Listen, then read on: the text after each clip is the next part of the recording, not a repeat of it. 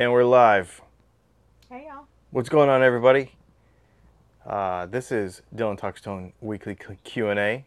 Uh, we're going to answer your questions. We're going to answer questions from Patreon, and then we're going to talk about what is in the title of this video, because um, we got a bunch of stuff tonight. But one of the subjects that came from you is why don't you like Squiers or Epiphones? Like that's a real question. So uh, let's get into it.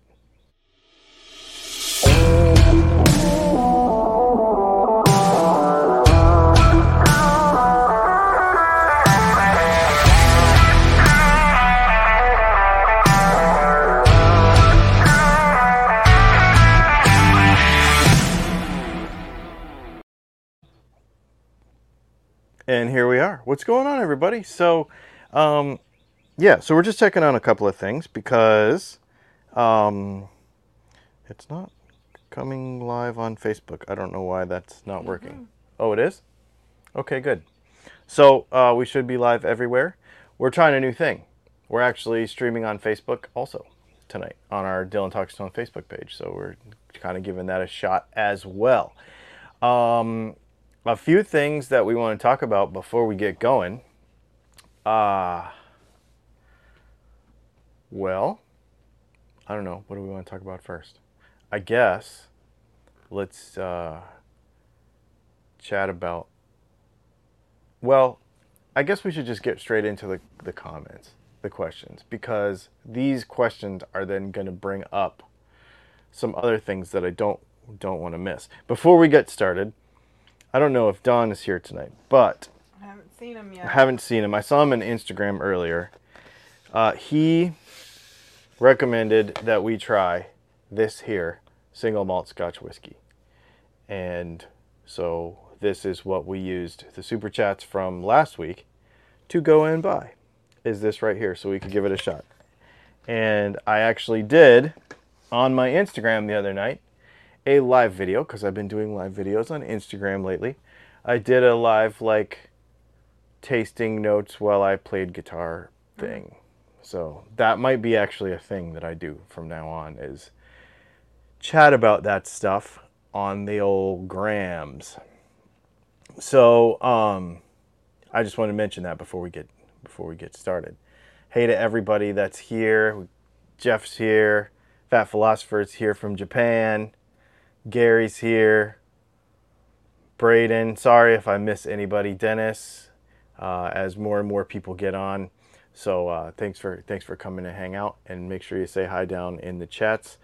And we are doing uh, Facebook and YouTube at the same time. You can both comment, and we can comment back and etc. We will stop what we're doing for super chats though, because as always, you get priority when you do that. So uh, yeah, man, awesome. So, one of the things, um, well, let's just get into these questions because it'll it's going to open up a whole nother can of worms. Let me just say that.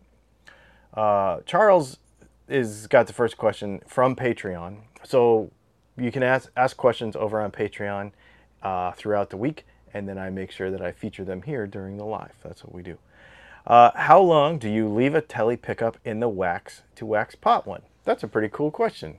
Um, basically, what I do, there's a there's a bunch of different ways to do this, but basically, I just do it until the pickup is hot enough to shed all the wax, which is shorter than normal. Most people wax pot pickups all the way until there's like zero bubbles coming out. But I've played around a lot with it and I um my watch is distracting me. We're going to have to take this off. Well, I've got crypto notifications coming from Twitter and then I think I've got from the Facebook feed that we're doing. It's blowing my watch up. So, I apologize for the distraction. So, um yeah, so I think what I do is I just get it until the pickup's all the way hot because honestly, I don't like the coil to become 100% saturated with wax. If you ever cut any of my pickups apart, you'll see that the wax doesn't go all the way to the middle. Um, I use wax potting more to fix any loose parts in the pickup so that they don't cause squealing, but I want the coil to be as loose as possible still. So I don't actually I don't actually do that very much. Not very much. And the hotter the wax is, the better, because the faster that happens. The problem is you can't get hotter than about 145 degrees because uh, you don't want to exceed the flash point of paraffin or beeswax. And you also don't want to melt humbucker bobbins and stuff, which I have done. so, you know, you get the whole thing all done and then you leave it in there for 30 seconds too long and the bobbin melts and ruins the pickup. So, you know, can't have that. Uh, let's see. Zoltan says, is Dylan Talks Tone Red trademark protected yet?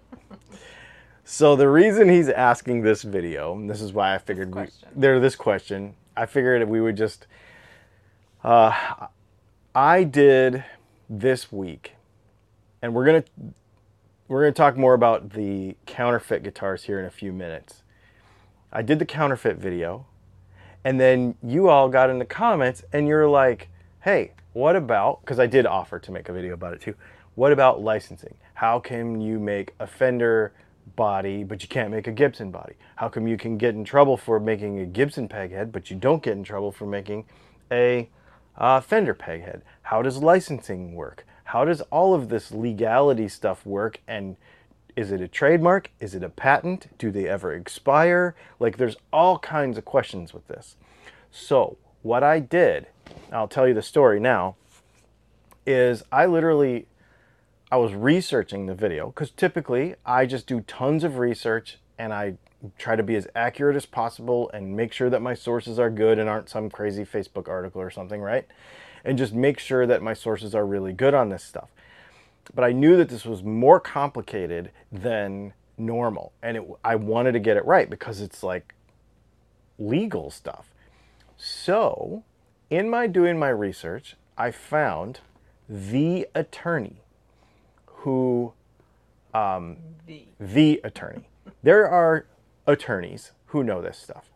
But then there's the guy who, if there has been a lawsuit about guitar stuff for the last 30 years, um, he's been in the room. Like, this guy is the guy. This guy, let's just say that for the hour long interview that he gave me for free, there is no way I could have afforded it. We could not have paid for it with the amount of pickups that we sold in a month. I mean, this guy is wicked expensive. I emailed him on a Sunday night, just saying maybe sometime during the week he'd get back to me. He emailed me Sunday night at 11:30 and was like, "I totally want to do this. There's so much misinformation on the internet. We it's a good thing that you're doing to set the story straight." So, we have the video is a little bit longer than normal.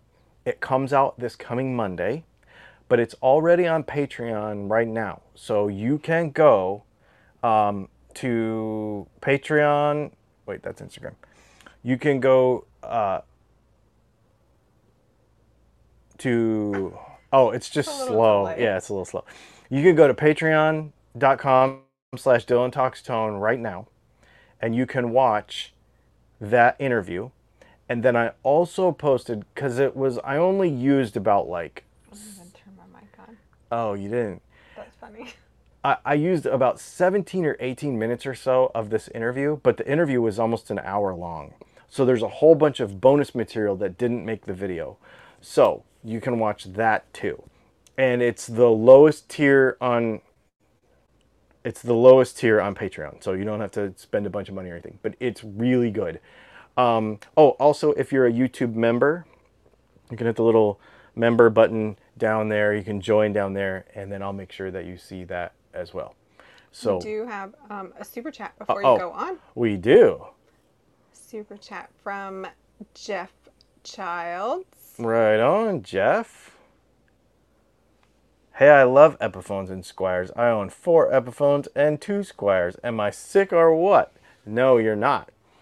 Uh, we're going to get into why I put this. This is all related. This video that I shot that's coming out on Monday, the video that I shot last week, This is all related to this conversation. So we're gonna Thanks, dig. Jeff. Yeah, thank you so much for the super chat, Jeff. We're gonna dig more deeply into your, uh, you know, issues. into your issues. We're gonna dig more deeply into your issues. Uh, let's get through a couple more of these questions from Patreon. We have two or three more, I think. Uh, Jeff says, say, I have an Esquire body, but I want to put a humbucker in place of the already existing bridge single coil. Is the cavity for a humbucker larger than the cavity for a Tele bridge single coil?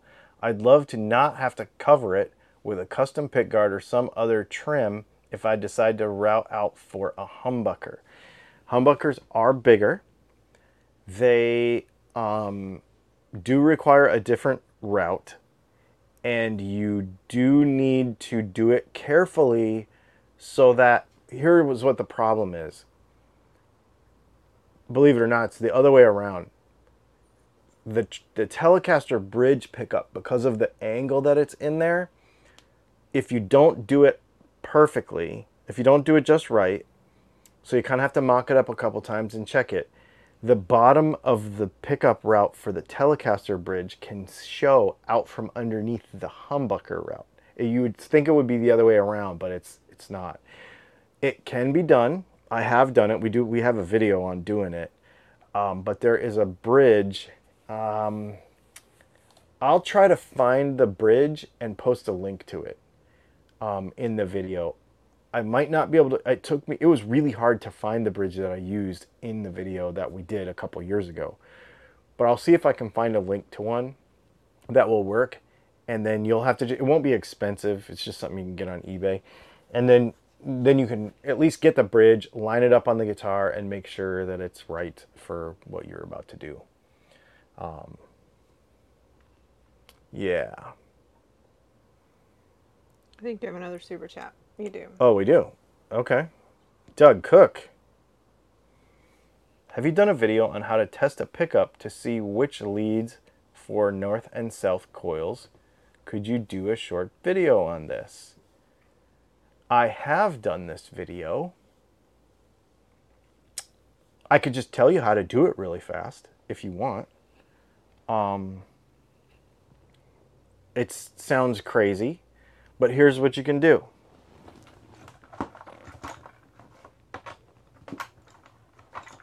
Thanks, Doug, by the way. Yeah, thank you for the super chat.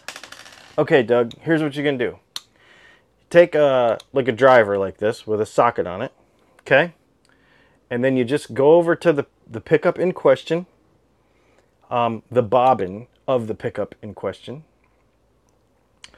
and you hook up the pickup to a multimeter, okay?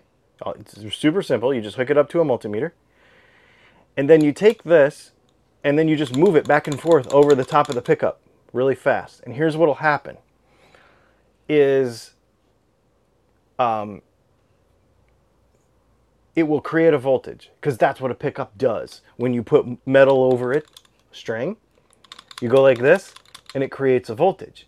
Does it create a negative DC, uh, AC voltage, negative swinging AC voltage or a positive swinging AC voltage. You look on your meter and you just go like this and it'll go negative and then it'll go back. It'll, whichever way it goes first, that's one way. And then the other coil, you go like this and it'll go the other way. You understand what I'm saying? So if you have four wires sticking out, you just grab two random wires and you go like this. And if if you have continuity through the coil, let's say it's a green wire and uh, let's say it's a green wire and a red wire. Okay, you know you have one of the coils because you can measure resistance on it, but you don't know which one is which. You go like this over the top of the pickup, the multimeter swings negative. You go like this over the top of the other coil, that one swings positive, and then now you know which way is which. And it doesn't really matter which way is which as long as you wire them the same way on both pickups. So if you go over to your other pickup, let's say you have two different brands of pickup, right? Like you just got a bunch of stuff in a drawer and you just pull a bunch of stuff out and you're putting a guitar together. and you say, okay, well, this pickup, when I put it on the slug side and go like this, it swings negative first. When I use this pickup and go like this, it swings positive first. All right, well, I'll tell you what, let me switch the wires and try it again until you can get both screw coils to go the same way and you can get both slug coils to go the same way. I will do a video about it because this is kind of hard to visualize me just telling you, but that's basically the process. Um, it works really well actually if you have like an old school multimeter with a needle. Um, it actually works better than a digital multimeter. So if you have an old school uh, needle multimeter, then because what will happen is when you move the metal over the top of the pickup, the needle will actually move one way and the needle will actually move the other way and it's easier to see um, than like, oh, did it go negative first or did it go positive first? Because it happens kind of fast on a digital multimeter. So Somebody anyway, said maybe it's a silly question, but can you use a compass for north south? so you can use a compass for north south, but that doesn't fix, or you can use one of these. Um, let's see.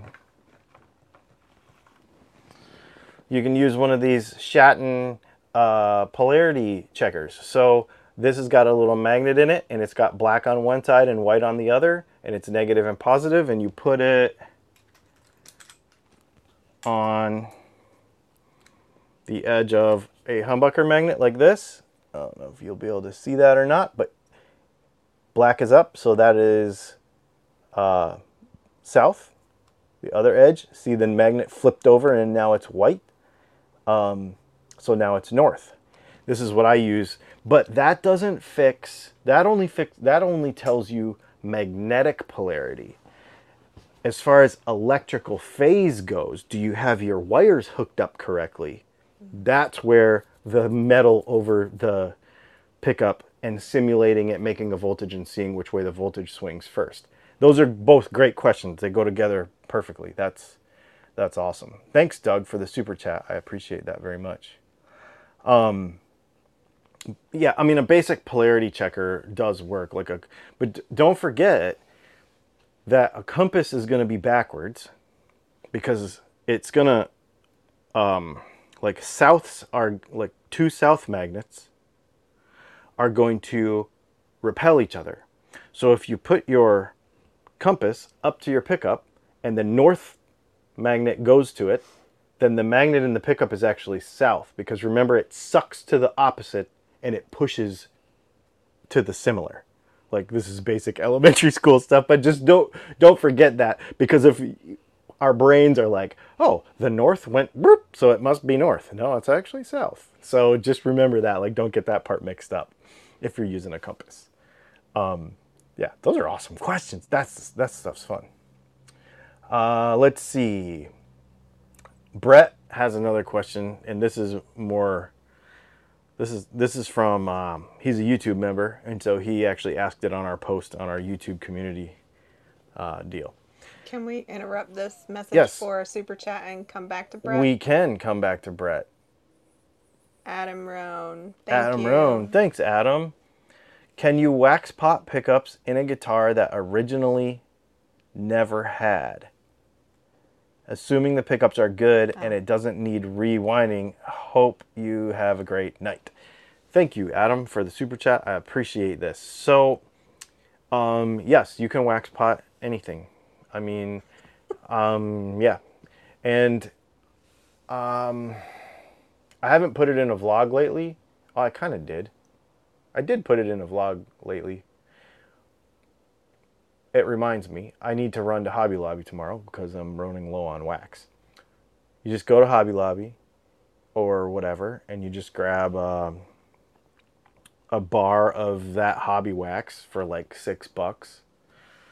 And I have a literally like nine ninety nine one quart crock pot that I put on low and I melt the wax into it. And I have a small, it's small so that it heats up more quickly because it takes a long time to heat up. It takes like 45 minutes or an hour to heat up to working. And then um, once you have it heated up, then you can wax pot it.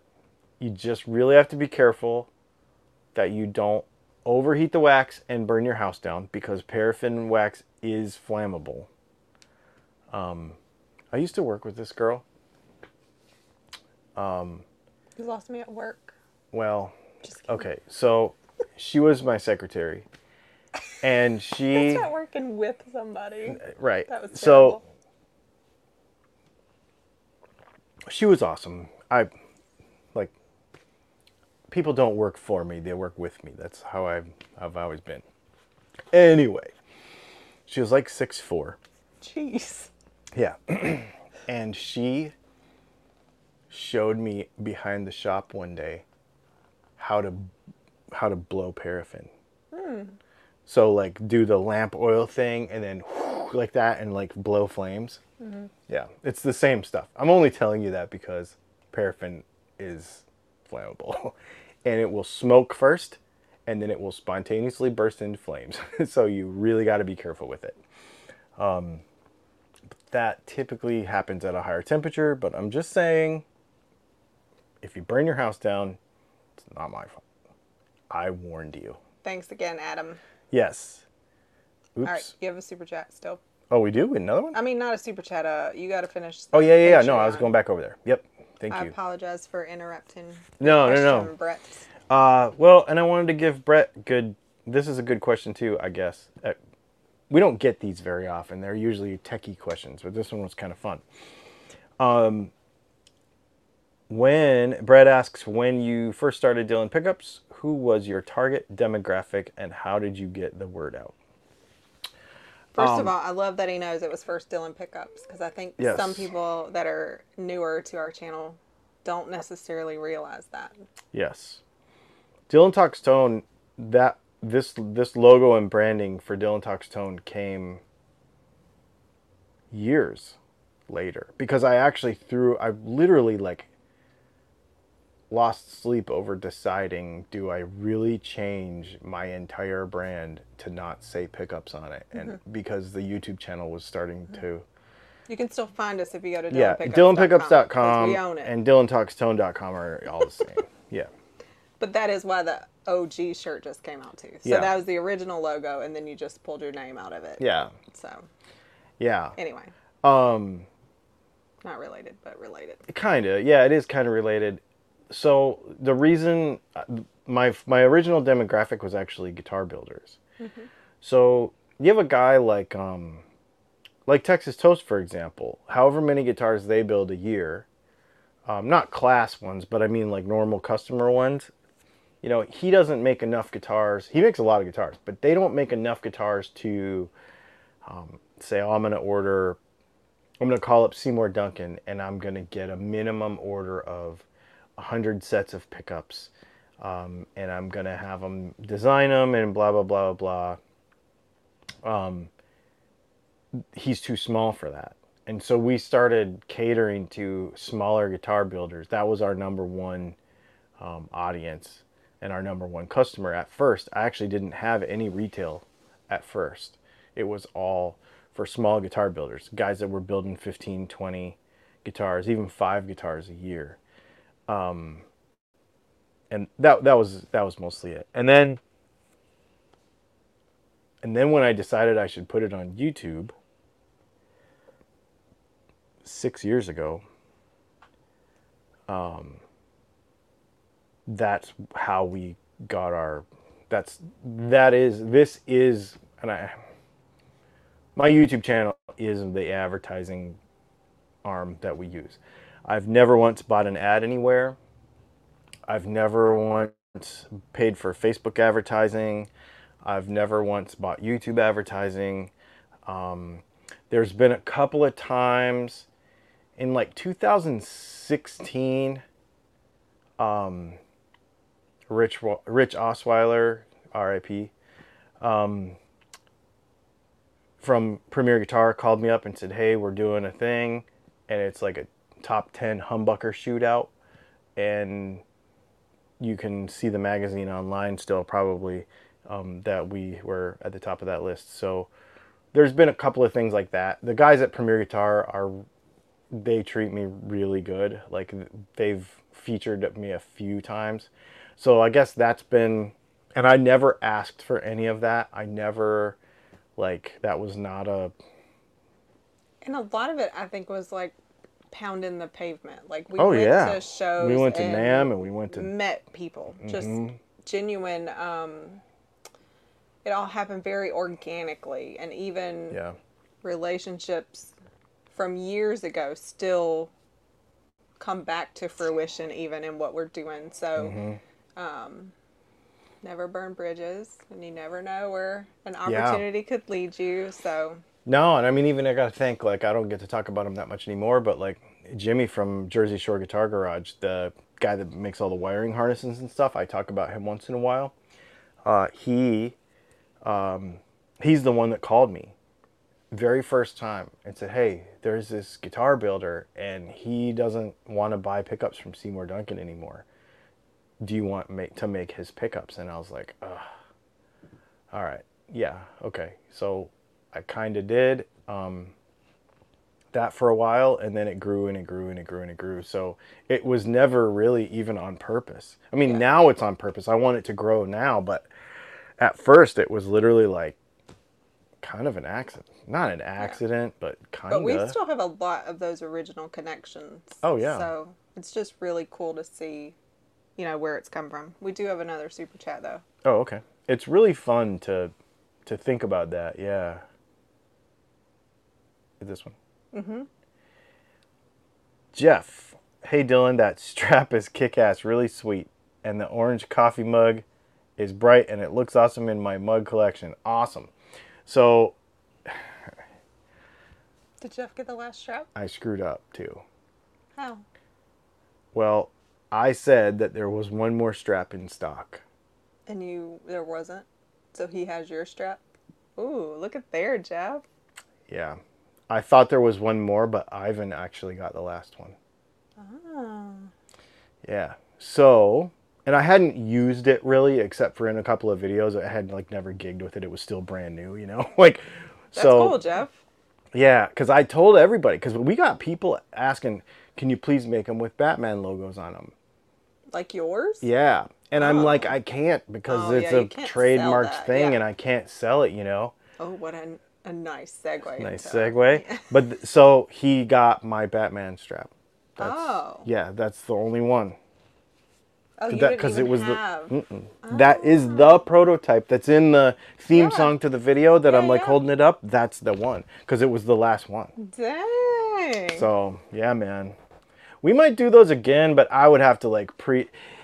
We didn't sell enough of them, and that's a. Those are handmade by a guy in Nashville, and I have to have them made. Phil has one too.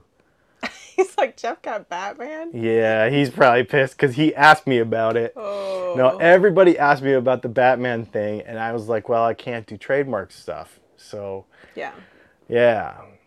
Yeah, really everybody's cool. Like, oh, you're lucky. You Yeah, I had to do it. I, I looked all over, man, and I was like, where did this strap go? Then you're like, And then I was like, well, I guess Jeff. And I knew Jeff, knowing Jeff, because he's like one of the more OG folks in the in the chat. I knew he would appreciate. You know, Yeah. he wouldn't get it and be like, "Oh, this is dumb. He just gave me his own." You know, I knew he would be like, "Oh, this is cool." Because and I and I actually wrote him a little note, and I was like, "Hey, just FYI."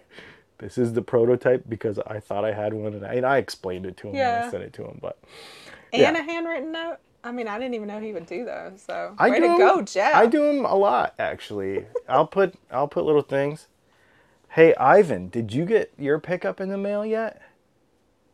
Cause you know, I've been putting random stuff in packages, Mm. and I put a little something in random in Ivan's random package that he just he because he ordered a pickup last week. So, okay, um, So can we go back really Yes. quick to um, what you were talking about with um, Brett's question because he did specifically talk about target demographic. Um, at the beginning, at the beginning, I didn't care. Obviously, I was I was dealing with honestly most of the time 50 to 60 year old guys that built guitars like way older than me um and then for a long time, our demographic was like 45 to 60 year old males. Um, and that is slowly coming down. I am really working hard to, I mean, I love you all, but I'm really, I have like a personal mission to reach more kids. Yeah. So younger, wider. Yes, Yeah. wider, not whiter. I said wider. Oh, okay, just making sure. Wow. Um, anyway, yeah, I'm trying to, I'm, I'm trying to reach younger, younger audience because I just feel like, I mean, we're all gonna play guitar till we're old. That's easy. We all know that. Um, but I I am fully against this whole and I you know I talk about it all the time. I'm fully against the whole new music sucks and young kids don't know what they're missing and all that garbage. I don't I don't agree with any of that. And so if a kid's going to buy and we're going to talk about this in a few minutes.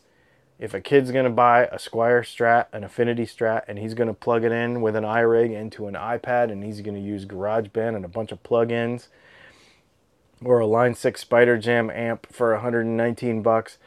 I don't care. Like I just want them to play. I just want people to play and I want people to be creative and I want them to make music.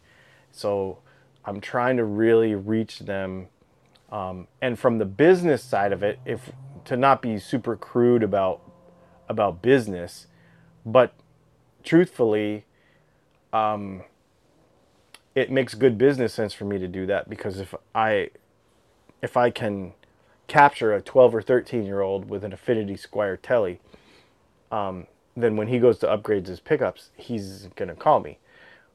Also, in the future, as he does more stuff, you know what I mean? It's a lifelong relationship that we're building, I hope, with all of you.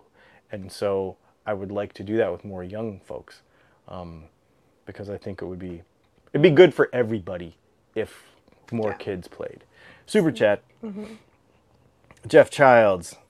Leslie, I actually have two handwritten notes from your hubby. I received the first one with the first P90 I bought from him. That was probably because I don't remember why I sent him a sec uh, note that time. Maybe he writes more notes than I thought. I do. But uh, so people are like a younger demographic. I'm X years old, and it's more. Um, obviously, I'm not in the guitar community, right? Except for or are they saying our community How- that we've created here. But so what he just said though, like inspiring young people, Yeah. being supportive for younger people, not excluding any demographic, Right. but again, spreading out the demographic to cover um, to cover more people, to be welcoming to more people. Somebody else said um, it's because kids don't have any money. That's why older people afford custom things. But that's not true in all circumstances. Um, and if you paving the way for somebody like we're going to talk about this, right? Like cheaper guitars, but there's nothing wrong with a cheaper guitar if then you get to do to it and customize it the way you want to. So so teaching people that and opening up opportunities that they don't even know are possible probably. Yeah, and I, I know that I'm probably a one man army in this, but I'm hoping that I'm not because you're here. I I firmly believe, and we're going to talk about this gear snobbery, music snobbery stuff here in a minute. And maybe this is a good segue to get into it. But I firmly believe that if we stop talking about vintage instruments, about expensive instruments, about you have to have so such and such to sound a certain way, and you just allow people to create whatever they want to create or sound however they want to sound, and honestly, surf less Facebook groups mm-hmm. and play more, that older folks, and I mean myself, because I've been playing for 35 years, Jeez.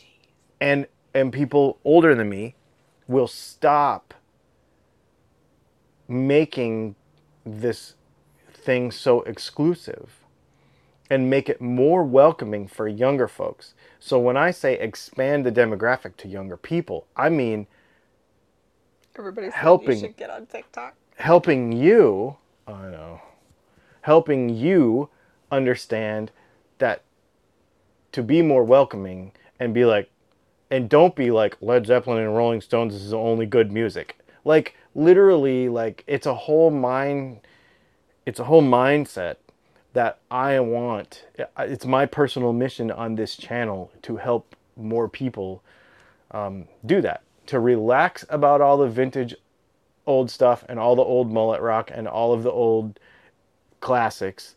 Just relax about it all and let everybody like like last night I went to I went to an open mic night for the first time since before COVID.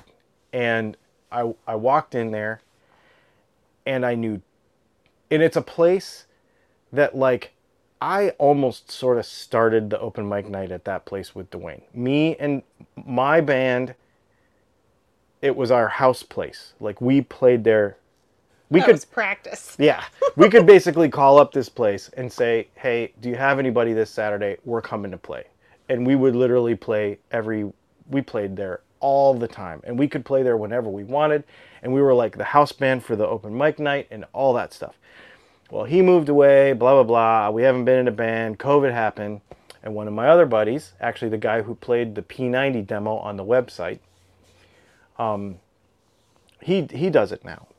And I walked in there, and I knew the guy that owned it, the the place. I knew the guy that owned the place. I knew Dave, the guy that was actually d- doing the open mic, and I knew the bartender. And it was full of people, and I did not know one other soul in there. And I was like, this. And they were all. There was some really old guys, like almost like the peanut gallery in the corner, a group of four or five old guys. And then everybody else was 23 years old. And they all wanted to hear like I mean somebody sang a uh um what's her face? Um waving my hands, shaking my hips. Uh, Miley Cyrus. Miley Cyrus. That song. And Ben covered that song. Pop songs. Like literally like and I was so encouraged by that. She's gonna be at Lollapalooza. Oh, sweet. We got another super chat. Um, Ed says, Great tone knows no demographic. If it sounds good to you, then be proud of it. Play your music, not your gear. That is exactly the perfect segue. Thank you for the super chat, Ed. Yes, thank you. That is exactly the segue we want to get into. So you saw the thumb or the theme of this video, and I titled it "Why Don't You Like Epiphones and Squiers?" And I know many of you do, but I want to really dive into this. This is a result of the counterfeiting video that I did last week. There were quite a few comments across all of my social medias not just on YouTube, but all across all my social medias, and they were like, "Well, what about the person that can't afford a Gibson Les Paul? What did what do they do?" And I said, "That's what Epiphone is for. That is what Epiphone is for. That is what Fender Squiers are for.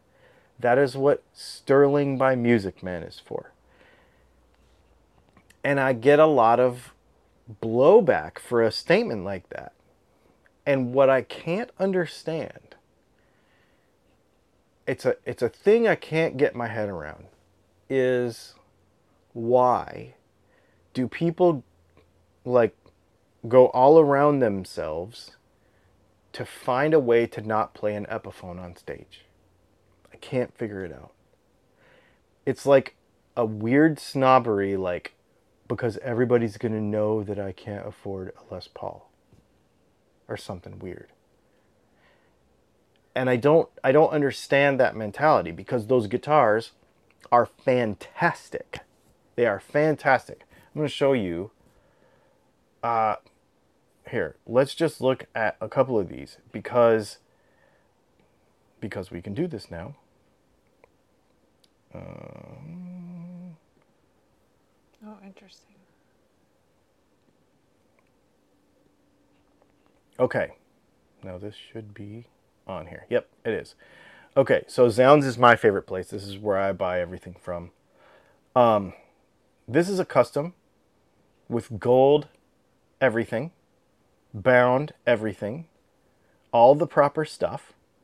These pickups aren't terrible. They're actually pretty good. This thing is $679 with zero credit check. You can get eight payments of $84 and they'll ship it to your house in two days. This is a fantastic guitar. Okay, this is one example. Um, if we go down here, uh, let's see. Here's 700 bucks, the Epiphone Sheraton Pro. So you're basically getting an Epiphone version of a 335. What is wrong with this guitar? Nothing. There is nothing wrong um, with this guitar. If we go over to the Fender side of things, you've heard me say it many, many times. These classic vibe um, strats and Teles, the neck profiles are fantastic. The finish is fantastic. Now on the Squier side, the pickups aren't quite as good, but it doesn't matter because what you're going to do, and I think this is what a lot of people need to kind of think about too, is you're not just because the internet says, just because somebody in a Facebook group says, you need to do something to a particular guitar doesn't mean you need to do it. Um, there are many, many, many posts in many, many Facebook groups, and they're like, I ordered a Fender Classics, a Fender, uh, that Fender that I just showed you, that Squier. What's the first thing I should do to it? Well, the first thing you should do to it is play the hell out of it. Just the way it is. Learn it explore it. And when it starts to not do something that you want it to do, and you determine that it is not your hands, but it's something wrong with the guitar, then make a change. Before that, just play the guitar. There is nothing wrong. So, and the reason this whole thing came up in relation to this other video was the whole counterfeit thing.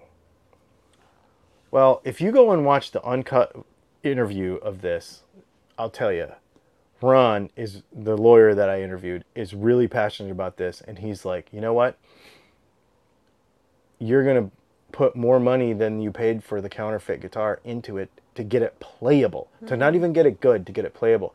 You know, he told me, and you can. I don't want to give up too much of what over is the there. uncut version available? The, the uncut is over there on Ooh. Patreon. Yeah.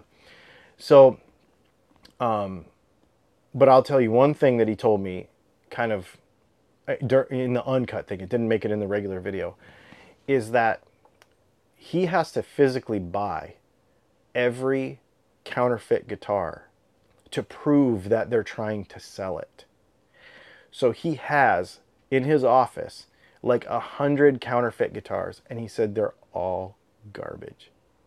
He said they they don't play well. They're they're just terrible. And he said, so people that make excuses to purchase them and discount other cheap guitars like Squiers and Sterlings and Epiphones need to do a little self examination of why they're doing that because there's no real good reason. Now, it used to be, let's be super honest about it. When I was a kid, um, if I wanted to buy the knockoff version of a Kramer Baretta in 1982 or 83, it was probably kind of crappy. It probably wasn't that good. Um, that is not the case anymore. Um, tomorrow, our video about all the made in Mexico strats comes out, like which made in Mexico Stratocaster should you buy? That video comes out tomorrow. And in doing the research for that video and looking at all the models, those guitars are fantastic. They are made only a few miles from where the American ones are made. And actually, some of the American stuff is made in the Mexico factory anyway. So, you know.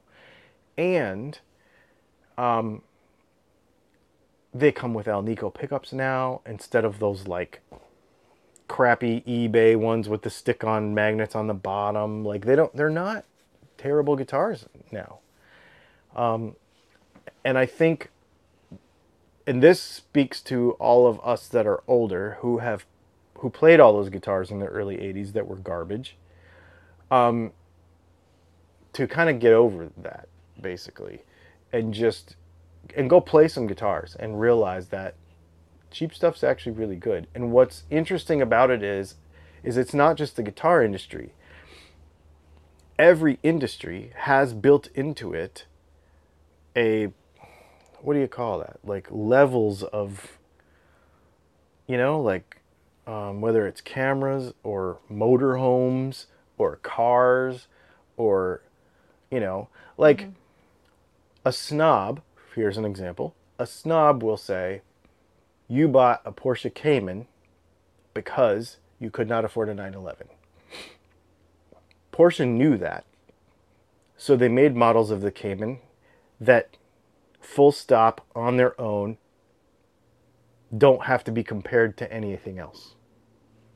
Um, it's not just a poor man's 911, it's actually a really good car this camera that I have, I have two levels of Canon cameras. I have this one and I have the one below it.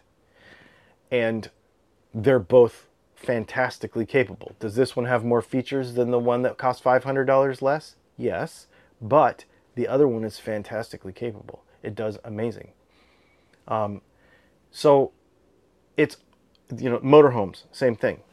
Um, and somebody, and, you know, somebody in the comments was like, well, but those Les Pauls that you're showing me, like the ones I showed you on zZounds, are six hundred and seventy nine dollars. Like, you know, I only want to spend like three or four hundred bucks, and I'm like, well, that's your choice then. So, what are you going to invest in yourself? Like, what are we doing here? Are you are you investing in yourself as a musician? So then, are you willing to save for another two or three months to get the guitar you really want? Or are you literally a brand whore and won't play anything until you can afford a Gibson? Because that doesn't serve you very well as a musician. It just doesn't. Like, you know, you could be creating on just about anything. And then 20 years from now, you could have the story. I wrote my first song on this crappy guitar. Everybody has those stories, you know? So I think it's just a mentality change that needs to happen. Um, yeah. It's the Porsche of the poor. No, the Porsche of the poor is the 914.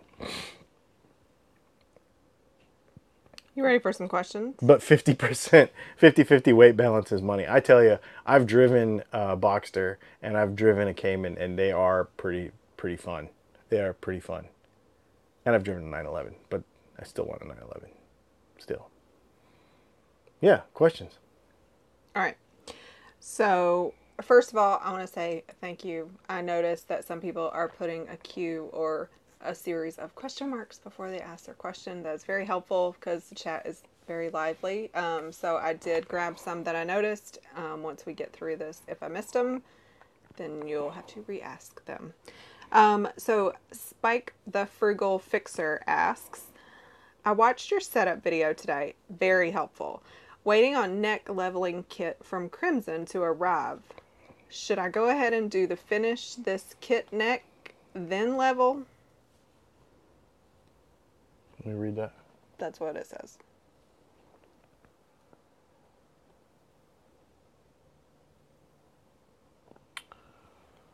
Um. Oh, should you finish it first? Yeah, I would finish the neck first. Yeah, like spray the neck. Like if it's maple, for example, yeah, I would do all that first. Yeah, and then do the frets last. That yes. Um, Patrick Lennox mm-hmm. said Hamer guitars had a triple coil DiMarzio in them. Were they truly triple coils, and how does that affect polarity, hum canceling, phase, etc.? You can wire it all up to be in phase. You can wire it all up to be to work the way it's supposed to work um, with no issue at all. So that brings me to a thing. For the Great Guitar Build Off guitar, I was going to put I was gonna build the Trident pickup. We're gonna put a three blade humbucker in it, but it's not the right size. So we might do something crazy, Er. and we might put a four blade humbucker. Yeah. I don't know what it's going to sound like, but I want to do it. So I think I'm going to do it. So I think it's going to end up having four blades instead of three. What are you gonna call it? I don't know because the Quattro is taken. So we'll have to think of something. It's probably it's going to be named after some sort of engine or some sort of car. Or- Ideas. or Drop in the comments. Y'all's ideas are usually amazing. Yeah. So, oh, the other thing I forgot to mention at the top is music news. Uh, guitar gear news. I'm gonna do a segment every week. I think it's gonna come out on Tuesdays. Um, well, this one came out on Tuesdays. It's not gonna be a premiere or anything. It's only four minutes long, five minutes. You know, it depends on how many stories there are. But usually there's like three or four stories. This video is only like four and a half minutes long, but I think it did pretty good. I think people really liked it. Um, yeah. So awesome. All right. Um, Delta Four Twelve Twelve ask, will a fender neck fit on a Squier body without modifications? Yep. Mm hmm. That was an easy question. Cecil Music says, Dylan, will the mounting holes on a real Bigsby B5 line up with the mounting of the licensed B50?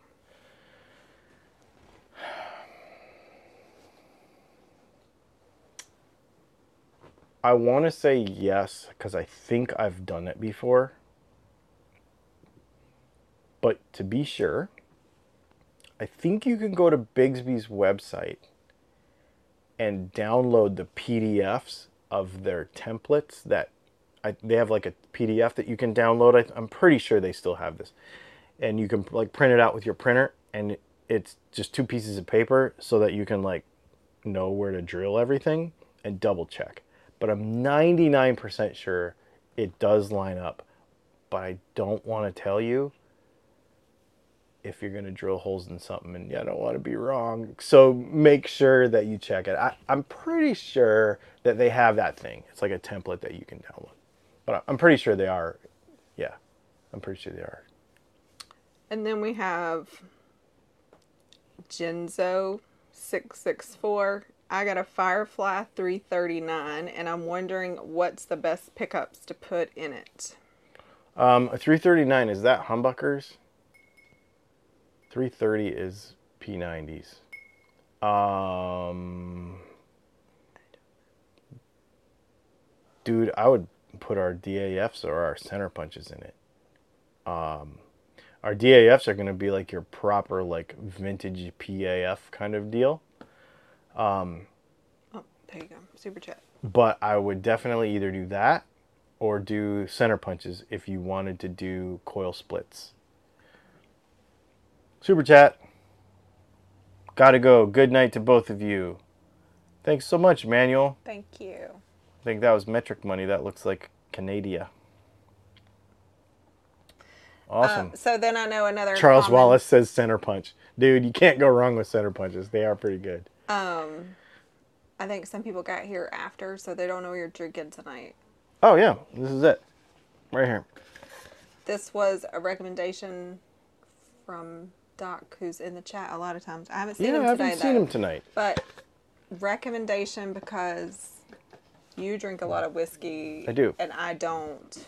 And he, I think, has paid attention to what I will drink. And it was recommended that I would probably be able to drink that. And it is delicious. Yeah, she doesn't usually like scotches or definitely nothing smoky. This is not peaty at It's not all. definitely not smoky. so typically, I do not like. Nothing nasally. That's what I don't like. I don't typically like anything Speyside. Speyside is Last usually time you said that too, sweeter. it was a space so that's I know. funny. Usually, well, I prefer Highland stuff because it's peatier. But you had a choice this time. The other recommendation was a Highland, and you picked this one. I know because I wanted to try something different. Oh. That's just you know I just wanted to do something different. All right. Because if we do the same thing every time, then we end up like Allman Brothers fans.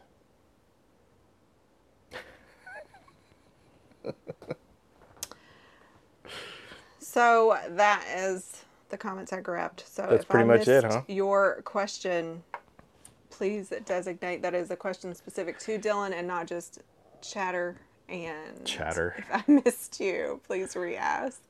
And I apologize. There is a lot. The chat is super busy tonight. Even Fred, like Fred, I think ended up leaving because something happened to his feed. But he was like, "Dang, there's a lot of activity in here." And Jeff like, wants to "There know what you like to drink. I did see that questions. Um, Brandon also, this is on Facebook. Brandon wants to know.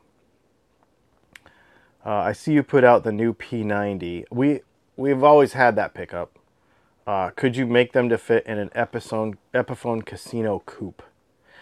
Okay, so if the Epiphone Casino coupe is the one with the chrome metal humbucker or the chrome metal P90 covers and it has the weird curve on it, I don't think I can make those because those are 49.2 millimeter P90 bobbins and I only have 50 millimeter P90 bobbins. So yeah, that's that. There's one guitar that it won't fit. It's the Casino. Yeah. So, Jeffrey, um, what do I like to drink? Uh, vodka is always Yep. that's a go-to. Um, I always thought you could never have bad vodka, but we bought a bad vodka in California, Mm-hmm. and I had to pour it out. It was so bad. Um, I tend to like fall, typical fall thing. So I like stouts and porters. We just finally found a cider that actually both of us We like. It's like. really rare. Um, Pomegranate of all things, and it's and really then good. um, I have I like tequila. So John Doe just gave us a. Well, his name's John Doe, so he's gonna give us a blank super chat. Duh. duh. Thanks, dude. I appreciate it. Thank that you. very much. What else? I don't, there's a question. Would it be rude to ask if you finished my lipstick yet? Oh, your lipstick is sitting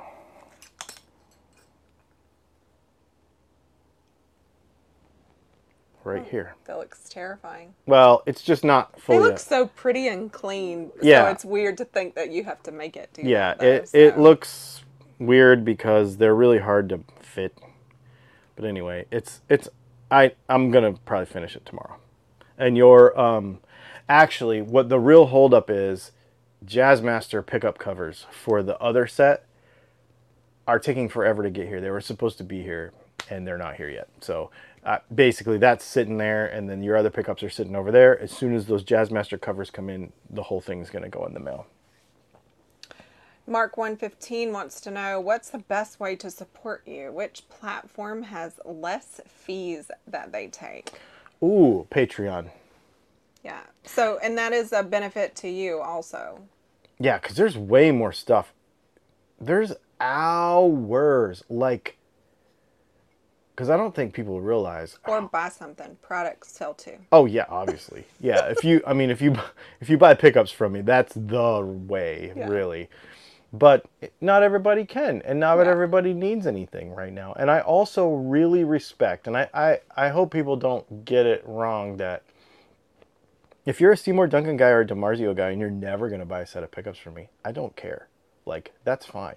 I, I fully, fully expect and accept uh, that there's you know 32 flavors you know what i mean so i um so if you never buy anything from me that's fine too um the number one way that you can buy from that you can support us if you do not want to buy a pickup is two things.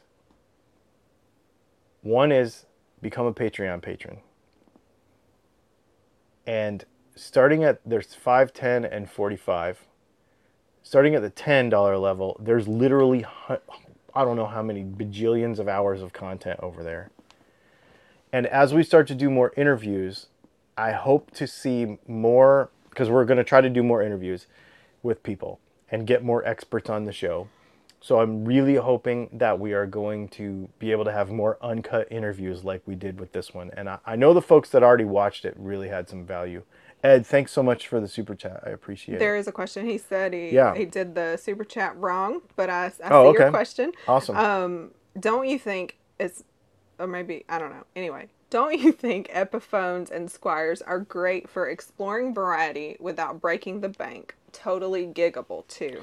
Yeah, and I think they stand on their own full stop. I don't think there is a reason to put them in levels. I I I just don't I don't see the benefit in doing that to anybody. Um you know that one that we gave away at 50,000 subscribers, that guitar was unbelievable. It was so good Um, even before I did anything to it. It was so good. And uh, yeah, no, I, I think I think these guitars stand on their own full stop, especially because of who they are marketed for. So we you know we talked we talked about younger folks and we talked about and kids know when they go into a store that they can't afford the guitar all the way at the top.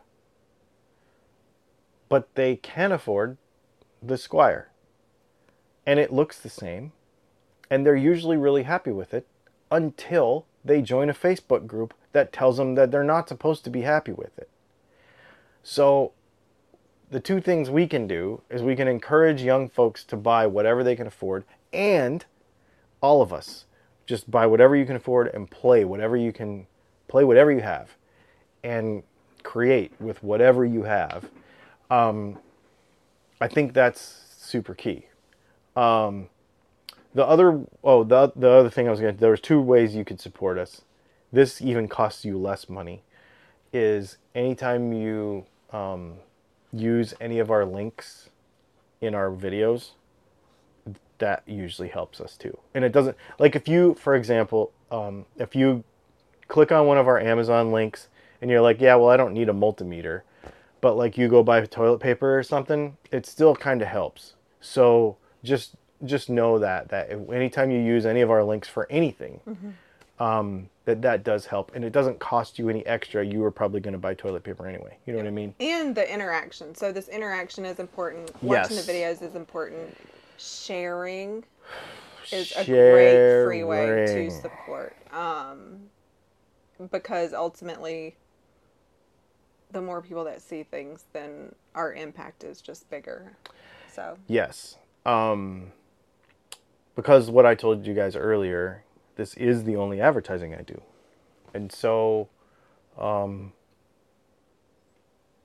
the amount of YouTube views that we get, while I don't make a living from like YouTube money, if that makes sense, um, because I'm not like some big Casey Neistat or somebody. You know what I mean? I, those guys are like, I'm not Mr. Beast. You know, they're all living off of what they make on YouTube. I don't do that.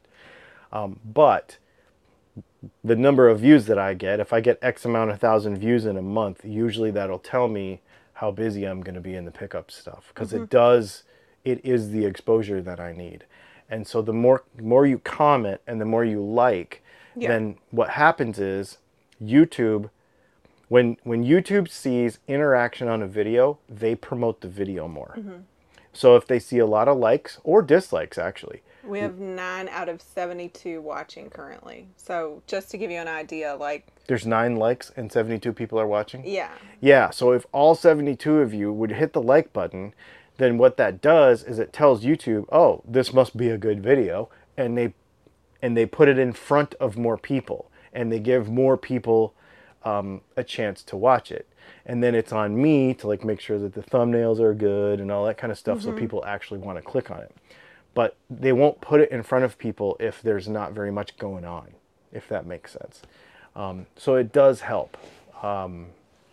And Ivan says, with the Canadian money, the four blade, the four banger, the four blade pickup should be called the four banger. So I think I'm gonna maybe something like that. I had a couple of ideas in my head about um, high performance four cylinder engines like the Cosworth or something, um, something like that. I'm not really sure. I got to look at trademark names and stuff. But I, yeah, you're onto something with with that for sure. Everybody's. I think mine um must be inaccurately reporting. People are like, mine shows 48, mine shows 56. Good. So that's awesome. Good, Thank good, y'all. good, good. Um, there was another question, and I lost it because I had to scroll down. Okay. So let me scroll back. I don't even know what time it is or anything. Oh, we're just at an hour now. Cool. Okay. Spike wants to know My GGBO build is a feedback monster, still chasing it. Where would I put a cap to defeat this LED light controller noise from my lights? Someone suggested one, but where? Okay, so it's not feedback, right? It's just noise from your lights. Um, that's a power supply thing. So, hmm. Now, it would be interesting to know what LEDs you used. So, I used to put LEDs actually inside pickups and they didn't make noise, but they had a little diode on the well, it is a diode. They had a little I guess it's a capacitor, yeah, on one of the legs. And it was on the individual, it was on the leg that caused that acted as a filter and it cleaned it out. I would definitely say could you try a fair? I don't know. So I'm just kind of spitballing here, but maybe a ferrite bead on or a capacitor, a filter capacitor on the actual power lead that comes into it. That that might be that might be a thing. So we have two super chats Uh-oh. before we get further behind here. Okay. Thanks, y'all. Yeah, this is thank awesome. you. Yeah, the so the Iron Duke. That's funny. Yeah, that's the the Iron Duke was the like the four cylinder Jeep en- engine in like a Willys. Uh-huh. That's a pretty cool, pretty cool That idea. means somebody knows stuff about you. Yep. I've got a Lotus LP from the 70s that my uncle gave me that I love. Thanks, Jason, for the super chat. Um, that's really cool. The uh, I was talking to that lawyer about all that 70s lawsuit stuff, and that's actually in the that's in the bonus thing too. I think um, he was talking about the real story with that because actually there were no lawsuits, which I never knew it was all settled out of court. There was like no really interesting stuff. So yeah, you could check that content out. It's pretty interesting. Um, I feel like I should know this person's name because I do it all the time. So, whoever the Wayne Hussey person is says, I suggest every stream or pre recorded video you remind people to like the video. We're all dumbasses and forget sometimes. Yeah, I know. I you know it's funny. I I want I want to say it in every video. Like please subscribe. You know I don't know what the numbers are now. I Some people have it like on lock. They're like, please remember to subscribe and hit the bell. And yes. I'm like, wow. I've been putting a little thing with a little pop noise in there and stuff. oh, yeah. In the yeah, video, though. in yeah. the videos. But I um. So here's something interesting. So John. Doe, um, you left a super chat that was empty. Um, Oh, I think yeah. it lets you um, leave a comment when you say you want a super chat, but I'm paying attention. If you have a question, go ahead and ask it, and we'll grab it. Oh yeah, because we don't want them to. We don't want them to lose that. Um. Spike says that he has a video on his channel if you want to see the no see the noise. See the noise? Yes. Okay. Okay. Um Awesome. I think 62% of our viewers are not subscribed. Yeah, which is so the benefit of that. I mean, some people are just not subscribers, right? But that number is typically higher because YouTube promotes it. So it's not necessarily people who, some people are just searching for a specific topic. Um, YouTube is feeding them, of course, what they think they should watch next. So again, that's why like interaction and the likes are important because then YouTube knows it's okay to suggest those videos to people. So just to give you a little nerdy fact about how YouTube works, because you might not know. So, and this is totally off topic, but we're all just hanging out here, right? So, um, last month or over the last 28 days, 36.6 of my YouTube views, like on all the videos, on all 750 videos, 36% were as a result of YouTube search. So basically, put in the search bar on Google typically, or in the Google or in the YouTube search, you know, uh, what were some of the top search terms here? I could tell you. Um, lace sensor pickups, mini humbucker, fret polishing, filtertrons. Those are terms that people have been using to find stuff, and then they find my channel. 21% of the videos viewed last month were from suggested videos, meaning it put it on the suggested videos page and somebody, you know, and somebody clicked on it. I would like to see that number up around 45 to 50%. Um, but that has to do with the amount of interaction that's on the videos. That's where liking, and I don't think a lot of people know this, but that's where liking the videos and sharing the videos helps because it brings the suggested video number up and then it helps, it gets it out to more people. Um, so if you want to help with exposure, that's how you do it. If you're already subscribed. If you're not already subscribed, subscribing is the easiest way, but All right, a couple Anyway. super chats. just some nerdy stuff about it, just in case you want to know interesting stuff. Uh, Jeffrey Egan, I loved your subscribe PSA. Thanks, dude. Uh, I had this whole vision for months about. Uh, Are we talking about the sad pets? yeah, yeah, yeah, Oh yeah. gosh. That's that's her mom's dog and cat, and I'd always had this this vision like. When w- did you make that? It was a It was a year I was crying. It was so good. Y'all, The that, Sarah- that video is so good. you know where I got the thing Yeah. from from like those Sarah McLachlan commercials that for the ASPCA or whatever. yeah. That's where I got it from. It's like not even my idea, but it's awesome. Nissan had a four-cylinder eight-plug engine in their in the 90s. Actually, uh, they that engine came out in 1985. Thank you, Jason, for the super chat. Yes, thanks. And I had one. It was called the Z24, and it was awesome. It was a four-cylinder, 2.4 liter.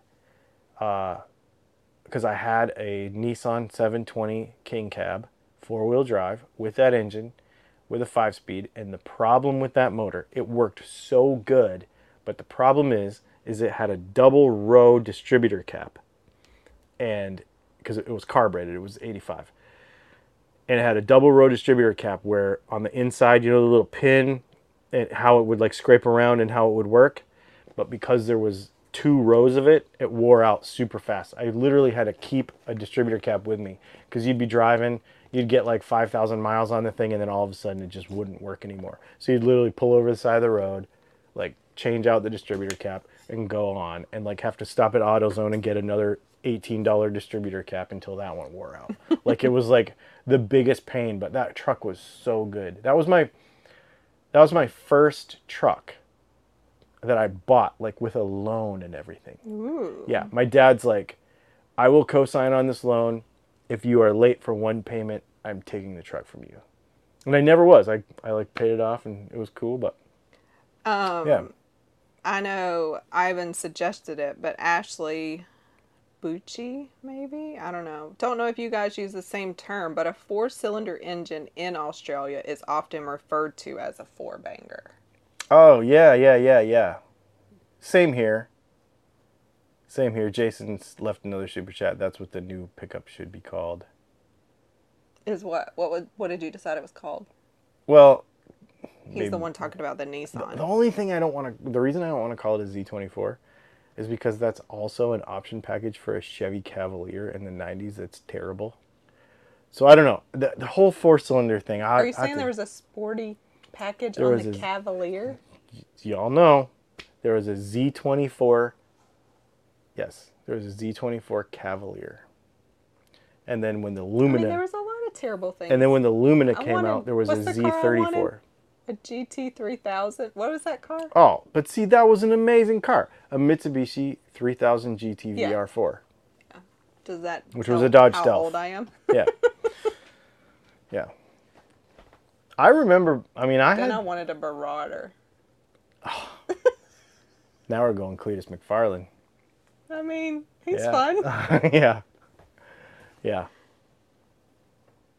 My interest in motor vehicles is so low, I just leave car decisions to my wife. Yeah, see, there's where you lose me because I'm like, if you think I'm interested in guitars, you have no idea. Like, motorcycles and cars and anything with c- internal combustion or electric motors these days, I don't even care. And, and, um, give me two of anything and I'll race it. I don't care what it is. If it's a bar stool with wheels on it, desk chairs, shopping buggies, cars, boats, I don't care. I will race it. Like I love, love racing. Love it. The awful Chevy Z24. Iron Duke. Somebody has said that a few times too. Yeah, the Iron Duke thing, and, and then Somebody said they thought it was GM. You said it was Jeep. Somebody said it was GM. so it was. Oh. Iron Duke four cylinder, but in the late 60s or the mid 60s, they put the Iron Duke four cylinder in the CJ5. Yeah. There's The a two, Boxer. Yeah, I've thought about the Boxer too. Because we have the flat six and we have a Boxer. Because the flat sixes are, SRT Neon. oh, dude. Leslie's parents across the street neighbor has one of those. And that thing is so loud, it rips too. And he's got it like all fixed. It's crazy. Uh, Amy and I like racing office chairs at Sam's Club. oh, man. That's pretty funny. I could tell you stories about racing bar stools in Mexico. Man, with motorcycle, full on motocross gear on. Yep. I bought a Surf Green Squier Bullet and I upgraded it with Graph Tech ratio tuners, Graph Tech nuts, string trees and saddles, CTS pots, Switchcraft jack, and Seymour Duncan quarter pound set. That's to me, Boba Fett. That's the jam. Like that guitar is. That's what I would do. That's exactly what I would do. Um, and people will say you have too much money in it and it's not worth it. You should just go get something else. But now you have a real connection with that instrument. And you'll probably always keep it. And it'll be the it'll always at least be your backup guitar. Like when you go get something cool, you'll always have that, you know. I have a Japanese, I have a 1985 um, made in Japan Stratocaster that I've had since almost 1985. Um, I think I've had it since 89 actually. And I'll never sell that guitar and I've modded it and done stuff to it, and it's not worth what it once was, etc. I don't care. It's, I'm gonna keep it. It's awesome, you know. So it looks Another- like John Dye figured out how to comment with a super chat. Thank you, John. Uh, ooh, this is a good question. Nowadays, aren't you really paying for a Gibson Les Paul than an Epiphone because of the nicer finish and the name on the headstock? So, I was looking at that when I was looking at these guitars earlier today. This is an interesting question because it, I think it applies to both Fender and to Gibson. The Asian stuff and the American stuff is, well, for Gibson, the Epiphone stuff and the Gibson stuff, and for Fender, the Mexico stuff and the American stuff, the gap is closing very quickly. Like it's it's very much closing. A high end like that $629 Epiphone is a good guitar. It's got the Burst Bucker 2 and 3 or Pro Bucker 2 and 3 pickups in it, like Alnico 2 um, and Alnico 3 magnet pickups in it. It's got CTS pots in it. Um, it's really good. It's a really good guitar.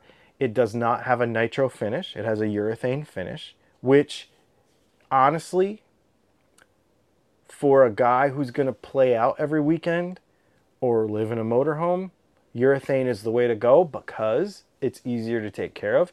It's not as finicky. It ages. It doesn't age. It like always looks brand new. It's harder to repair when you do damage to it and stuff. But um, for most people, and I think that's the thing, people, everybody might want a Les Paul, like a Gibson Les Paul, but the better guitar for them actually might be a lower range model because it suits your needs better. Like, and Epiphone pegheads aren't as prone to break off. And, you know, um, now, is a Gibson Les Paul actually better than an Epiphone? Yeah, I mean it is. The, the wood selection is probably better. The hardware is definitely better. Um, like the you know the bridge and the tailpiece and the quality of the saddles, how the saddles wear, um, how the how the hardware corrodes over time, you know, like that kind of stuff. Nickel hardware versus chrome, which is a big difference. Um, so yes, a Gibson Les Paul is better. But that doesn't mean that an Epiphone won't more favorably suit your needs based on what you're using it for. You know, that's the other thing. And, you know, what comes with a hard shell case and that sort of stuff. So, the reason I bring this up too is like with the Fender stuff, for example, um, the the Fender stuff, the Mexico stuff versus the American stuff. Um, you can get a Mexico guitar with a nitro finish on it, a Fender Strat. You can get, and it'll have Alnico pickups. It'll have a good fretboard radius. It'll have all the things. You can get a Mexico guitar with noiseless pickups in it, with the S1 switch. Well, that's that Roadhouse that I have.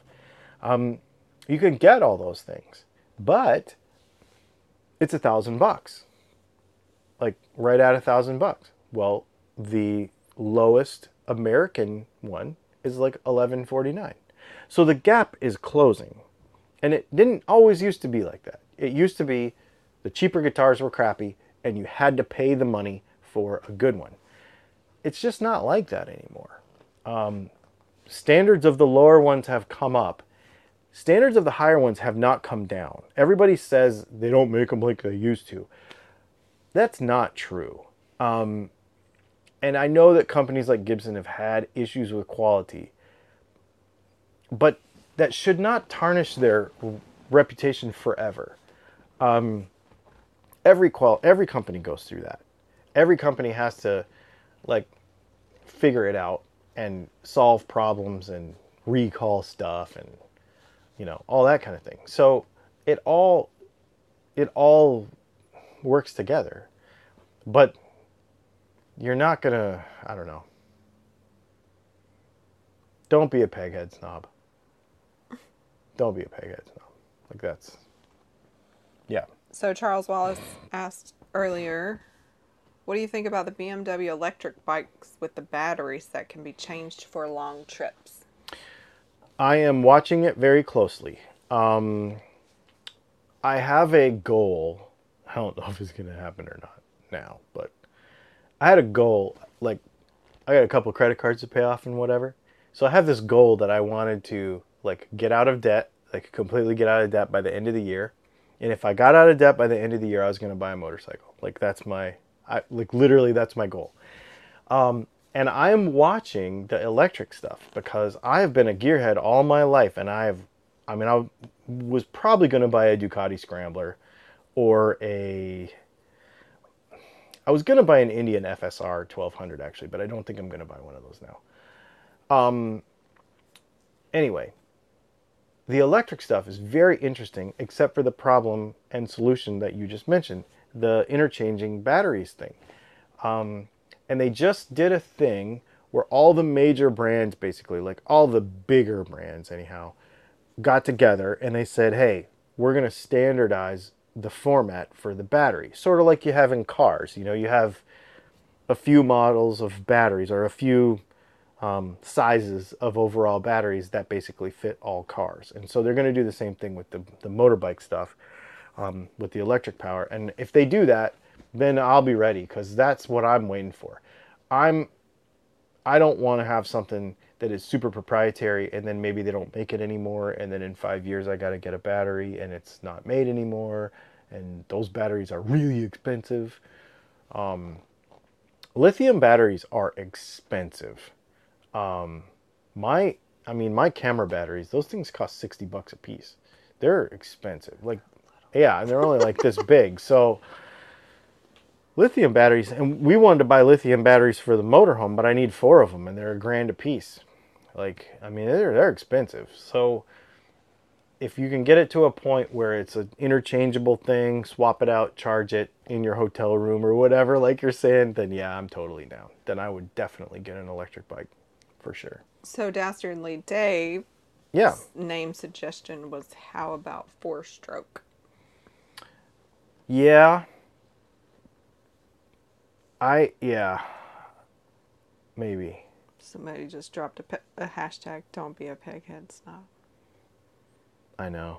I I've been actually trying to figure out how to design that into a t-shirt. Hmm. Like a do not thing and then have like some kind of I don't know, I haven't figured it out yet. I want to design more t-shirts, like more fun stuff. We have all the logo stuff, but that's not. I want fun stuff. So, yeah, there's other people in here talking about buying um, Oh, they should all be great. Any Aria before 20, 2000? Yeah, so you guys are talking about all these other brands too, right? Like all these Japanese brands and stuff. Dude, they are so good. Yeah. Yeah, there's no reason why in 2021 somebody at any budget cannot have a quality instrument. They're out there.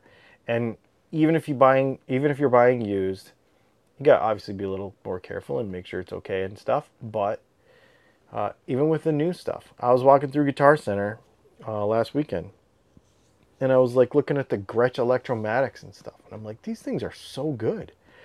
The finishes are perfect. Every guitar is going to need a setup.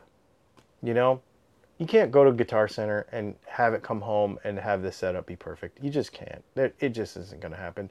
And I know like Sweetwater and stuff, they like check the setup before they put it in the box, but then it travels in a truck and etc. So you know, you got to learn how to do your own setups, and that's a good thing to learn. Um, or pay somebody to do it, 50 bucks or whatever, and then it's done, you know, maybe a couple times a year. Um, but other than that, you know, there is no reason why a guy can't get a decent, or a gal can't get a decent guitar for five or seven hundred dollars, even brand new. Um, as long as they aren't a peghead snob and as long as they don't care where it's made because you know in that bonus thing um, one of the other objections that came up about counterfeit stuff and it comes up a lot about you know guitars made in other countries um, was you know people were saying well you know i didn't agree with your point in your video because people over there need to eat too. And i agree. However, these counterfeit companies, if they're selling you a complete guitar for 300 bucks or $250 and the shipping is basically included, more or less, uh, chances are that that guitar parts cost for them is probably in the 20 to $30 range. and the labor costs for them to be profitable means that the employees that make those guitars at those costs are not making a living wage. And all of the human rights issues and stuff that go along with all of that, I mean, you're supporting that. And I know you could go completely down a rabbit hole and talk about, like, yeah, well, where do your iPhone batteries come and stuff. So you could totally go crazy with all of this. But I'm just saying, don't. Don't use that as an excuse to go one way or the other. Like that's a that's a whole nother whole nother thing. But the lawyer guy did bring that up. He was like, people want to say that, but it's all it's not good. And he said at least if you're supporting the brand, because nobody wants to support the big guys like Gibson and Fender, why are you giving them their your money? But they are are, are at least making an attempt to pay a living wage and do the right thing for their for their Right. their people. You know, at least way more than and it can't be said in every case, but way more than these counterfeit folks are doing. You know what I mean? So there's all kinds of issues that you could get into with it. Um, but don't buy counterfeit guitars. Spike says, quad rails, you're welcome. right. I just love that. It's like a mic drop comment. I know. "Ah, here you go. What are some legitimate Chinese companies? Are there any? Yeah, Eastman. Eastman guitars is fantastic. Have you ever played one? They're unbelievable. Um, and there are more companies too. Eastman. Um, I'm trying to think. That's the first one that came to mind. Yeah, that's that's well, they make beautiful stuff Big too. one, yeah. Uh, yeah, I mean, and then they make amazing guitars. Uh, You got to remember too. Every country has, not every country, but a lot of countries have cheap guitars and expensive guitars, just like we have here, and they have boutique builders and they have factory shops, just like we have here. Just it's it's just a different country. Um, the only difference is labor exploitation really. I mean you know and and also you got to remember too all those counterfeiting folks uh, they're like actually in a cabinet factory or something and they just make whatever out of wood that gets oh what's on the ticket today? Okay we're to make some guitars. What's on the ticket tomorrow? Oh we're to make a piano bench or whatever you know whatever it is.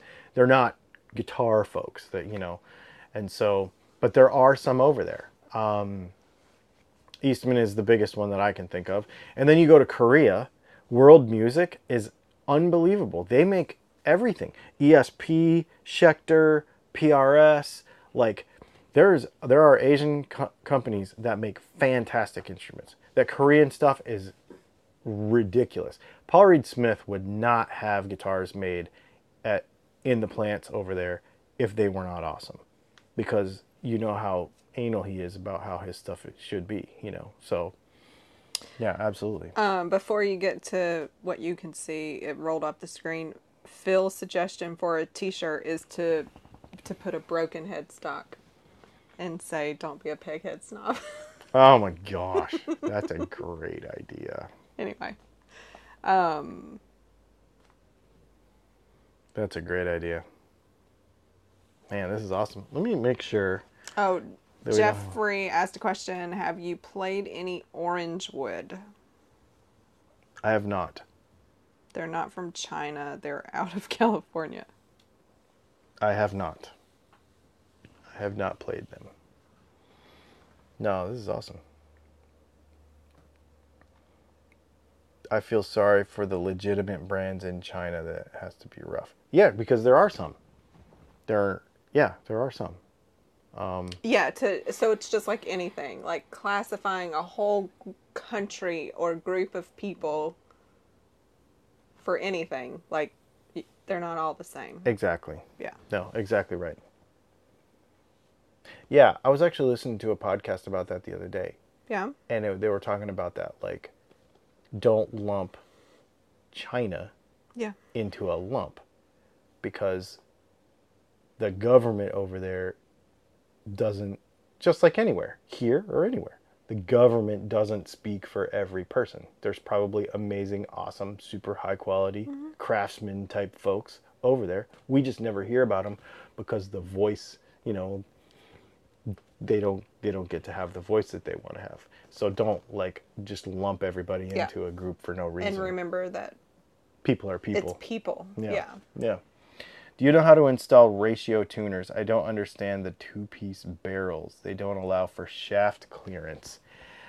Ah, dude, I do not know. What brand is it? Um, that would be a, the question I would ask. I, I don't know. Um, I've used Graph Tech ones before, but I don't know what you're talking about about the. Oh, because they're a different. Each of them is a different diameter or a different gear diameter. I don't know. I'm just glad you read that question because I totally read how do you install radio tuners.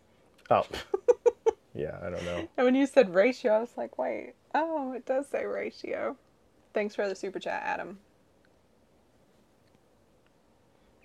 Give a Chinese company enough money to produce something good and they will deliver. Spike said, don't use quad rail. Kramer used it. So, and he said, lol, sorry and embarrassed. Nope, not embarrassed at all. And thank you for the heads up on that because, yeah, I don't want to steal somebody else's name.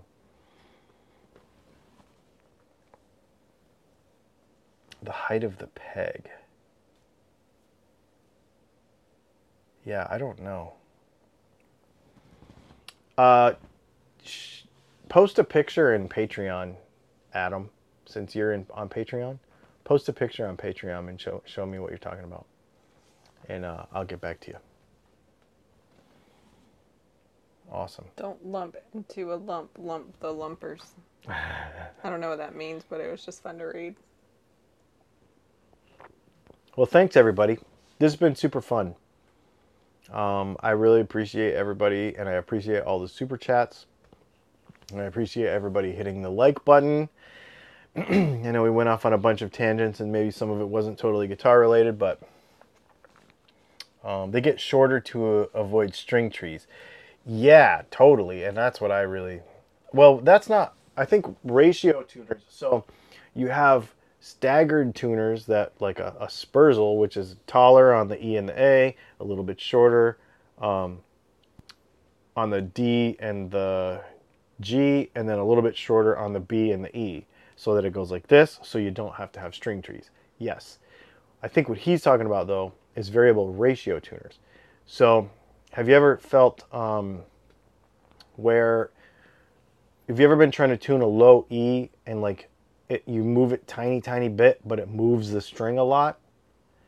Versus the high E, and you have to turn it a lot to move it a little.